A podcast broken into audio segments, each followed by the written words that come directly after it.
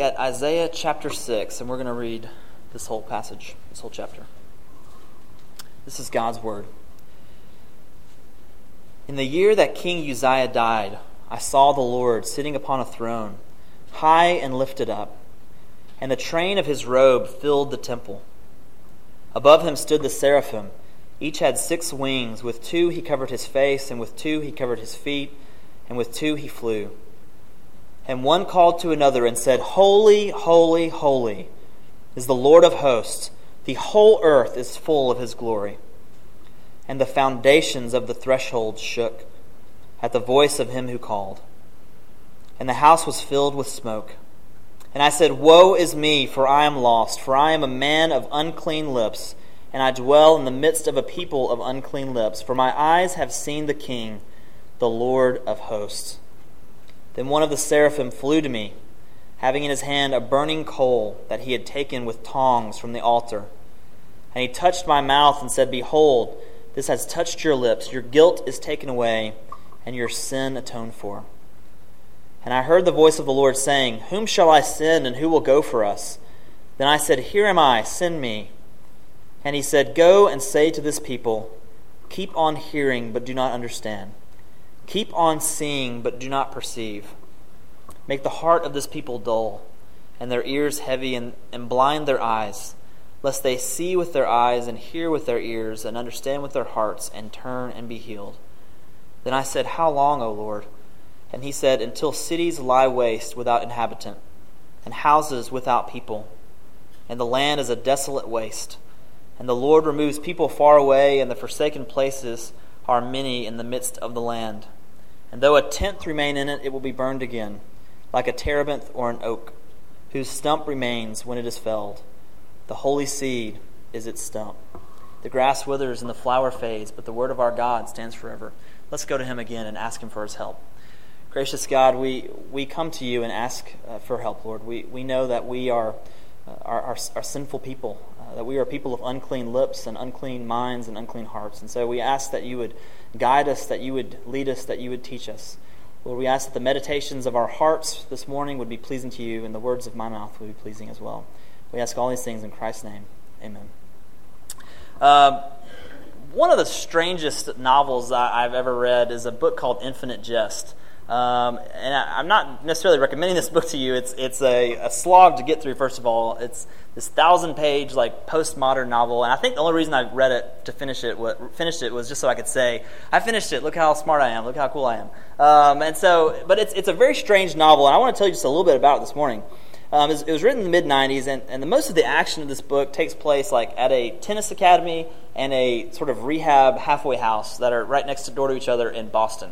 And the, there's so some of the stories taking place, you know, with sports, and then there's these sort of uh, former drug addicts, and then there's um, there's this videotape that if you it's so entertaining that if people watch it, it, it they sort of go catatonic and they die from watching this really you know they die of entertainment from this watching this video. Yeah, it's a really weird book. Um, and you know, there's these uh, there's these you know French Canadian you know wheelchair assassins who are trying to overthrow the government, U.S. government. It, it's very bizarre. But um, but what's most fascinating to me about this book, throughout all the weirdness, right, throughout their, their sports and and entertainment and politics and and you know uh, recovering drug addicts and stuff. One of the themes of this book is actually worship, um, and the, I'm not sure the author was a man named David Foster Wallace. I don't believe he was he was a Christian. Um, but, but it's interesting to me how close I think he gets to get, grasping a picture of what worship is according to the Bible. Um, because he, there's this one exchange. There's these two characters who are like standing on this mountain, sort of talking the whole the whole book, and they're sort of you know they're sort of above the all the other action. It's kind of I think helping explain what what maybe is going on. There's two, these two characters, and I want to sort of paraphrase their little conversation they have. One character, the first character's name is Remy. He says, he says this He says, Everyone has something that they would die for without thinking twice. And that choice, whatever that, whatever that thing is in their life, that choice determines everything else in their lives. He says, um, This thing is their temple. This thing that they choose, which, they would die without thinking twice about, this is their temple. And this other character named Hugh, he says, you know, I don't, I don't believe that. He says, I don't have a temple. I've, I don't, I've never made a conscious decision to worship anything. Um, I just, I do the things that I desire to do. I just do what I want to do. I don't make, I don't make decisions like that. Um, he says, I don't have a temple. I don't worship anything. And Remy says this, and this is what's fascinating to me. He says, then you are a fanatic of desire. You are a slave to yourself. You are by yourself and alone, kneeling to yourself. You become a slave who believes he is free. And I just thought, how amazing is that? That this, that this book, this bizarre book with all these weird things in it, that, that he has this picture of worship where we, we wrap our lives around something. And this thing is, is sort of what defines everything else that we do and believe.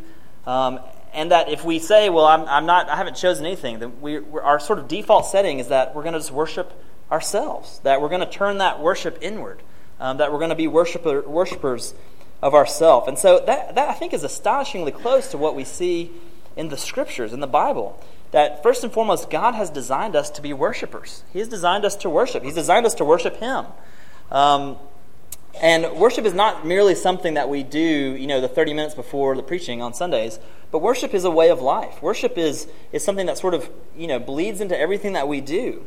Um, worship is, like I said, when you, when you sort of wrap your life around something, when you find this thing that, that you get your identity from, that you get your security, your comfort, your joy, uh, wherever you're seeking all those things, uh, that, that is what you're worshiping, where you, where you give your time and your energy and your money and your thoughts. You know, these are ways that, that we worship um, each and every day, each and every minute of the day.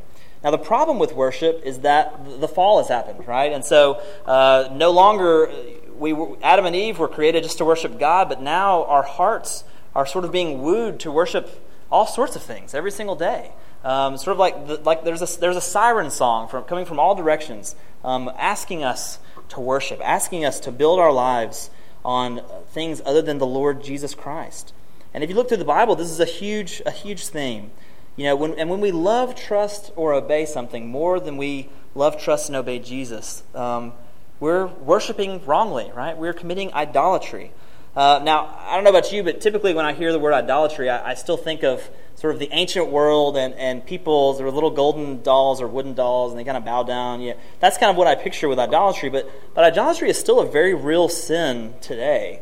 Um, if anything, it, it's maybe more dangerous today because it's more subtle right? Because we don't we don't have the little uh, wooden statue in our house that we bow down to.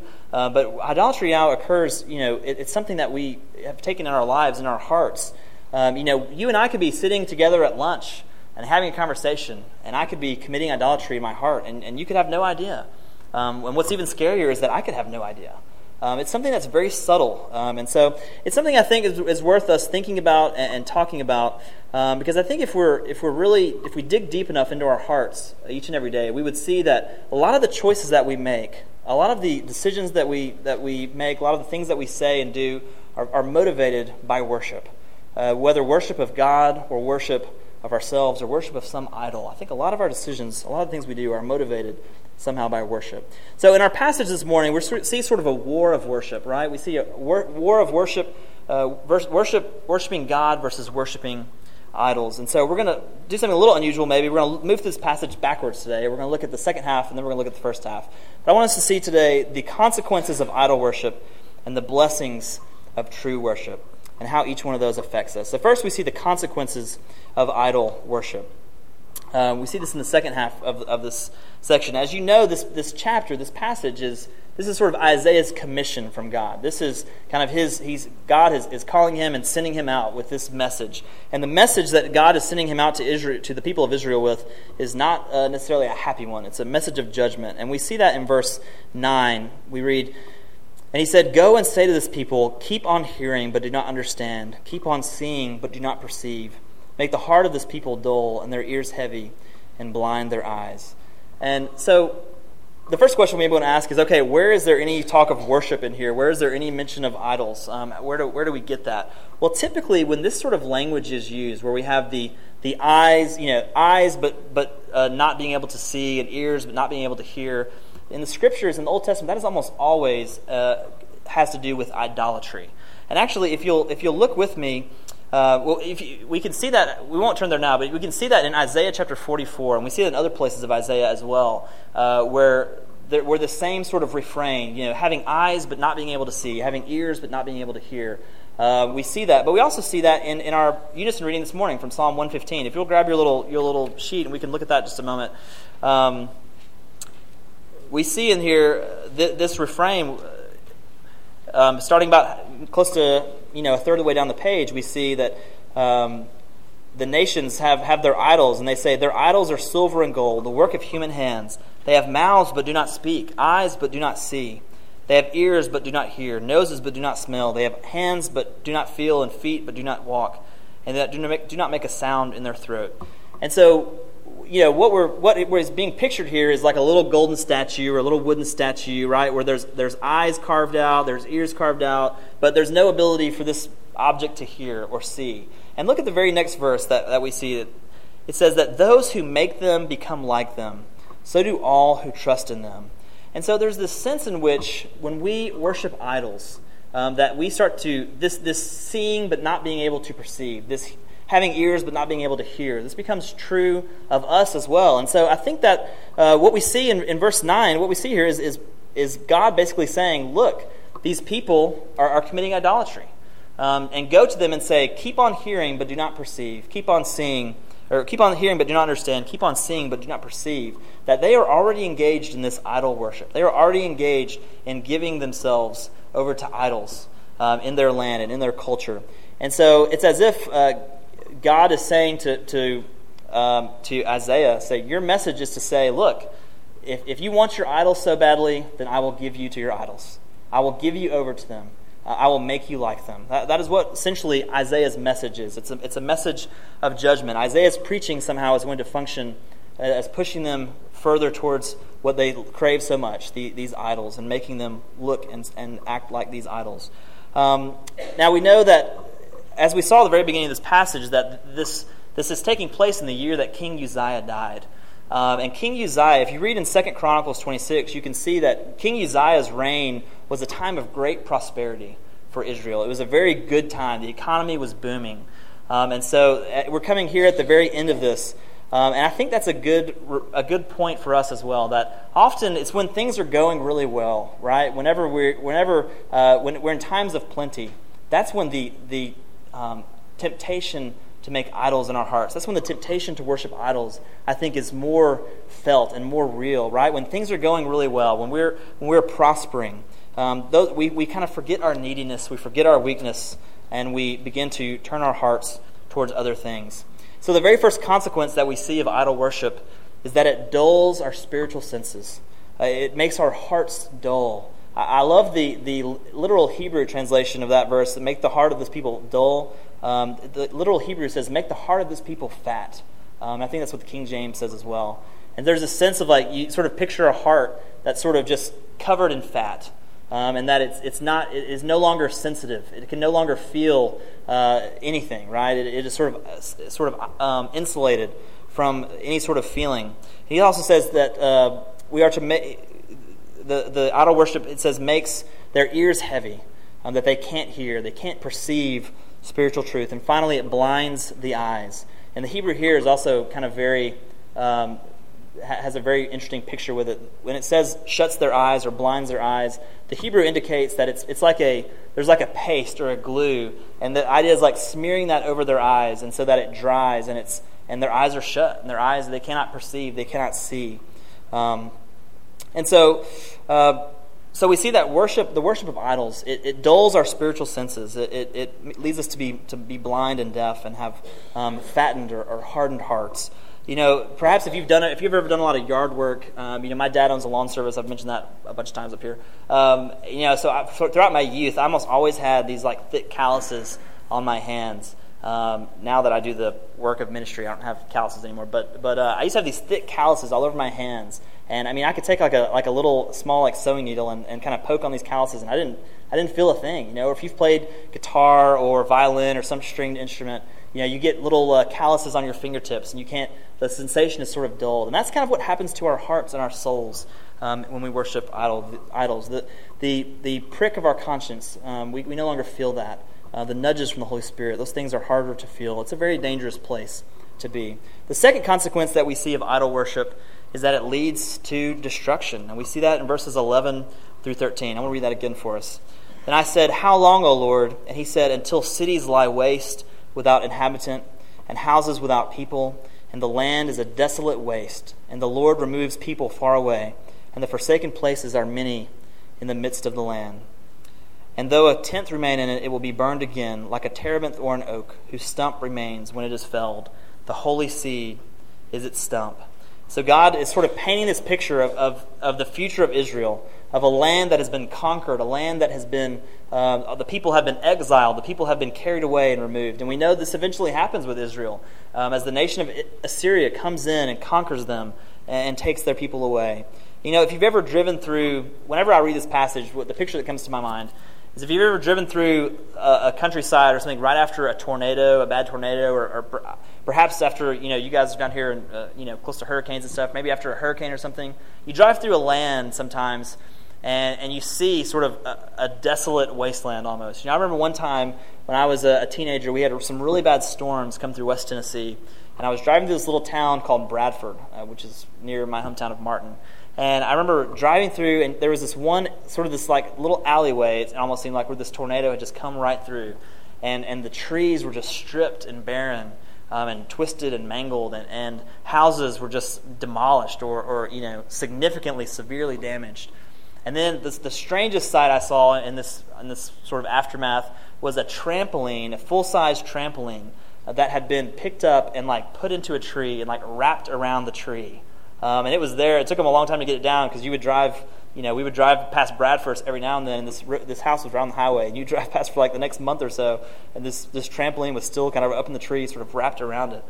And so that, that's sort of the picture that I get when I read this passage, you know, of, of this sort of barren, desolate, conquered land. And, and idols do great damage to us today as well because they demand so much and they give us so little. They give us nothing in return. We give and give and give to our idols um, and uh, until we're empty. Um, but our, the idol is not satisfied, and the idol, idol gives nothing to us in return. You see, the problem with idolatry, one of the many problems, is that it, it promises us something, uh, but that it doesn't deliver. It promises satisfaction and joy, it promises comfort, um, it promises security and identity.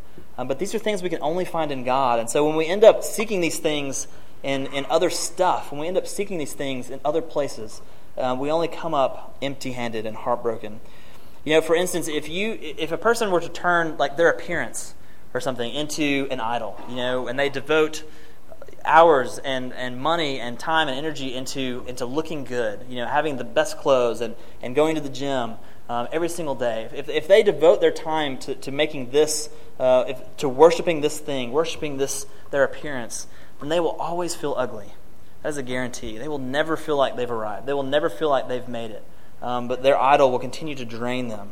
Um, or if a person uh, is to turn power into some sort of an idol, whether it's power in the home or power at work or power in any kind of uh, context, they're always going to feel weak. They'll never feel like they've arrived. Uh, you know, there was a very telling quote, I think, from the multi billionaire John D. Rockefeller because um, we can do this with money as well. And someone asked John D. Rockefeller, you know, has billions and billions of dollars, and someone said, "How much money is enough?" And his answer was, "Just one more dollar. Just one more dollar is enough." Uh, that's what idolatry looks like and sounds like. It's never satisfied.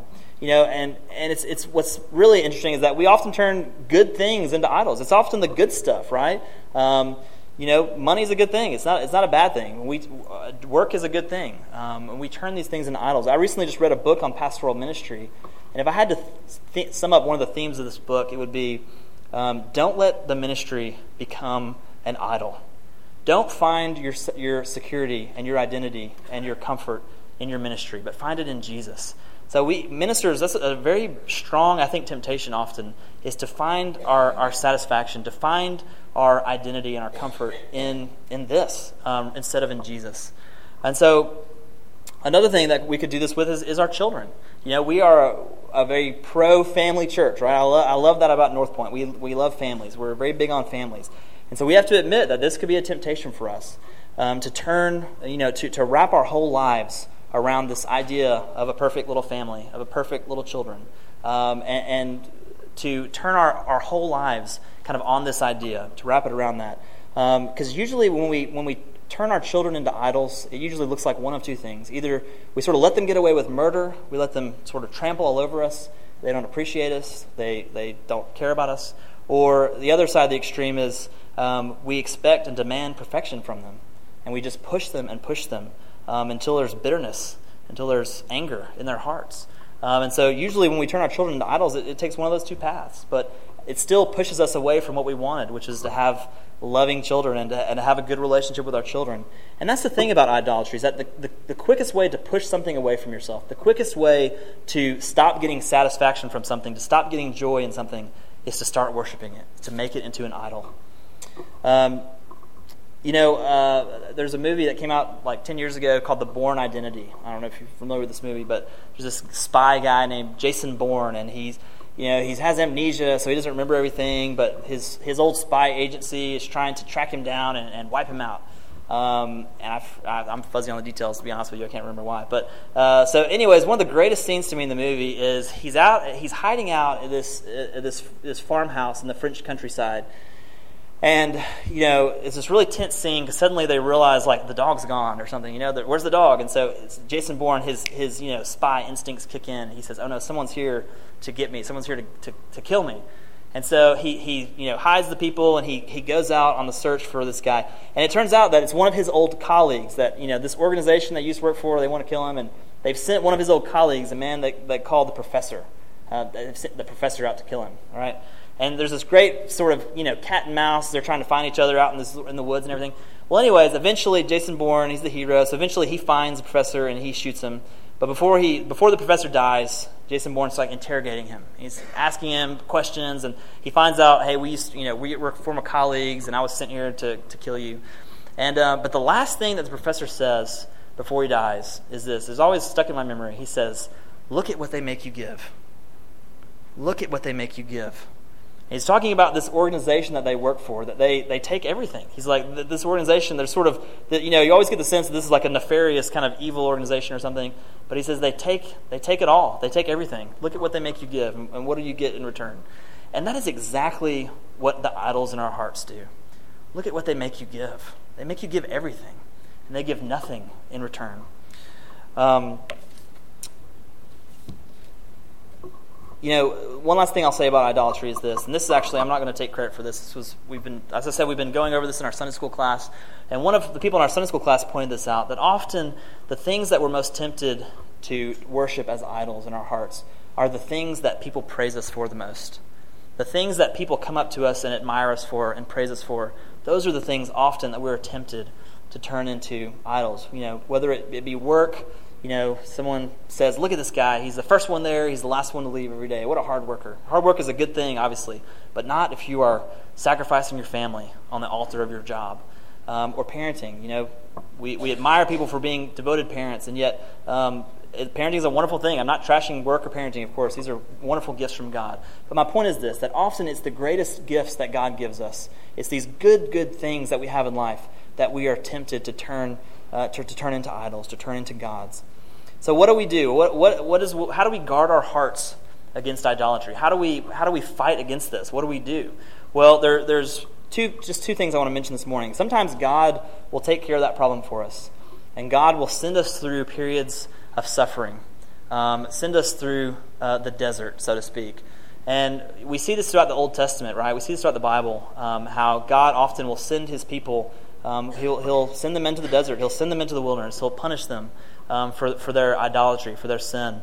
Um, actually, speaking of this By Faith magazine, uh, I was just kind of skimming through this morning. I found this quote like per- perfectly fits with this, so I just want to read this to you guys.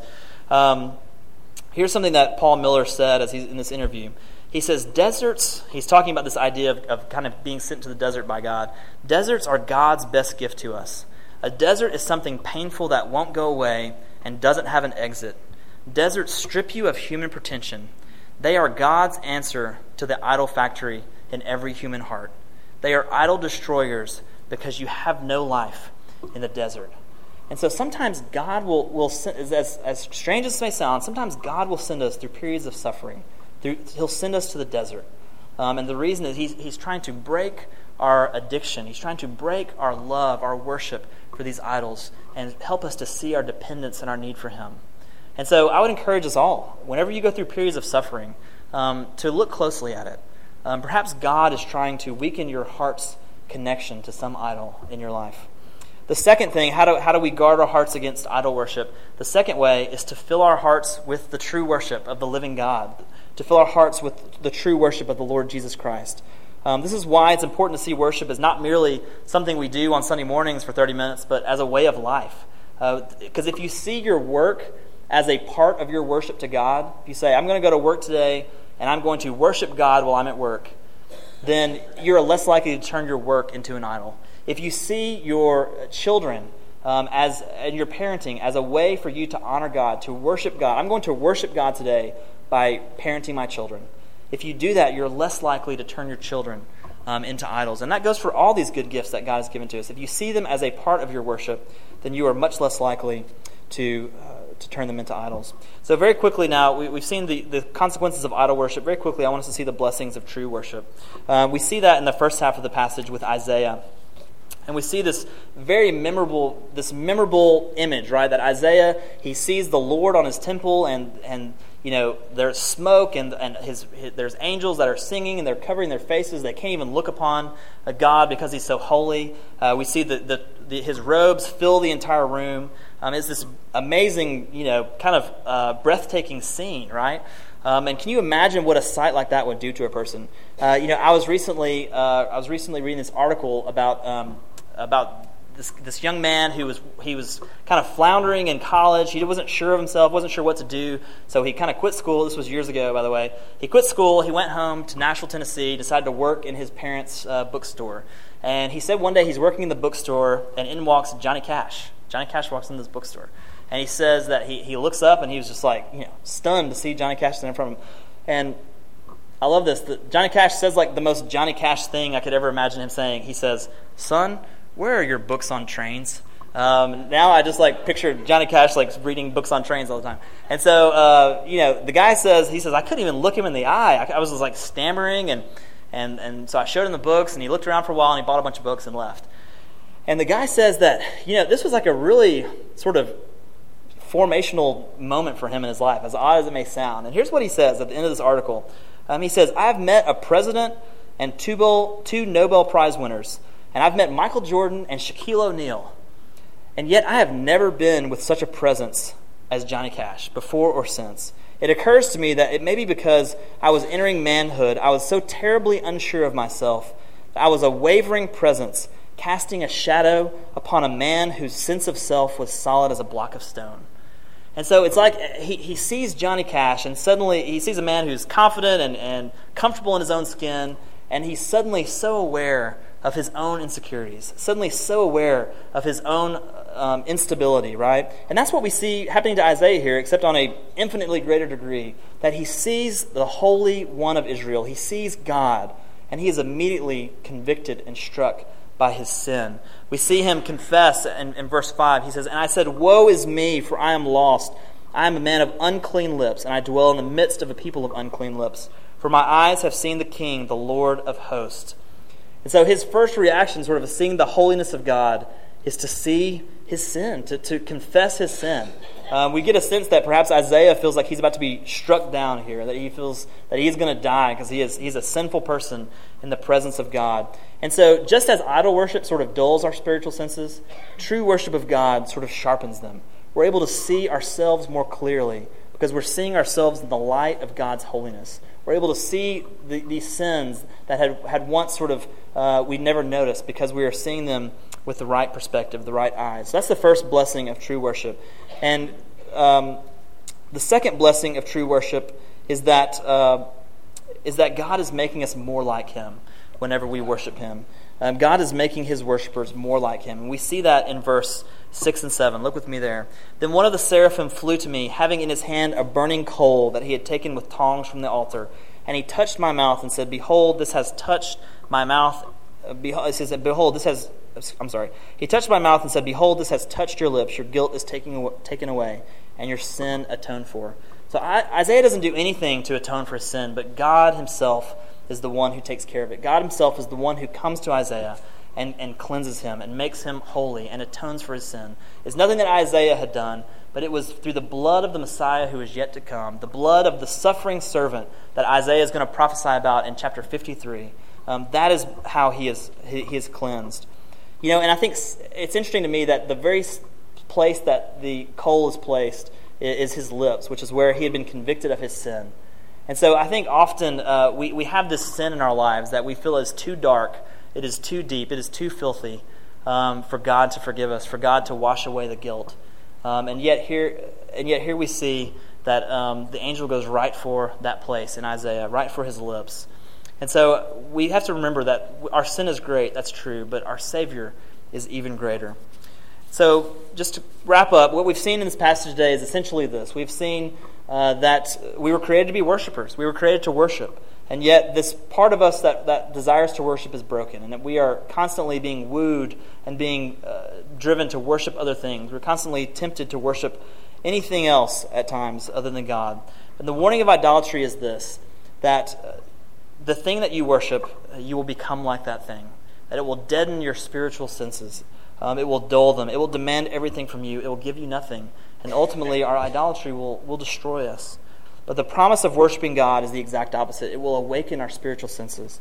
It will help us to truly see ourselves and to see the holy God um, who's making us more like himself every day. He's, making, who's conforming us in the image of his Son, as we read in the New, New Testament. Um, and this promise is not just something that existed long ago. This is a promise for us as well today. Um, if you just grab your bulletin, look at the very front verse, the very front page. Uh, we read this. The Apostle John wrote, wrote these words, referring to uh, Christ's second coming. He says, Beloved, we are God's children now, and what will be has not yet appeared, but we know that when he appears, we shall be like him, because he will, we will see him as he is. There's this beautiful promise for us that when Christ appears, when he returns, that we will see him in the flesh. We will see him as he is, and we will be like him. And so this week, let us fight against the idols in our hearts, clinging to this promise that God has extended to us. Amen. Let's pray. Gracious Heavenly Father, we thank you so much for your grace to us and your love for us. Lord, that even though we are so tempted to worship idols, that you are patient with us, you are gracious towards us. So, Lord, I pray for all of us that you would convict us, that you would show us the idols of our hearts that you would uh, drive us into the desert if necessary to break our, our affection and our addiction to these things. And let us again, uh, Lord, uh, live lives that are marked by true worship of you. We ask these things in Christ's name. Amen.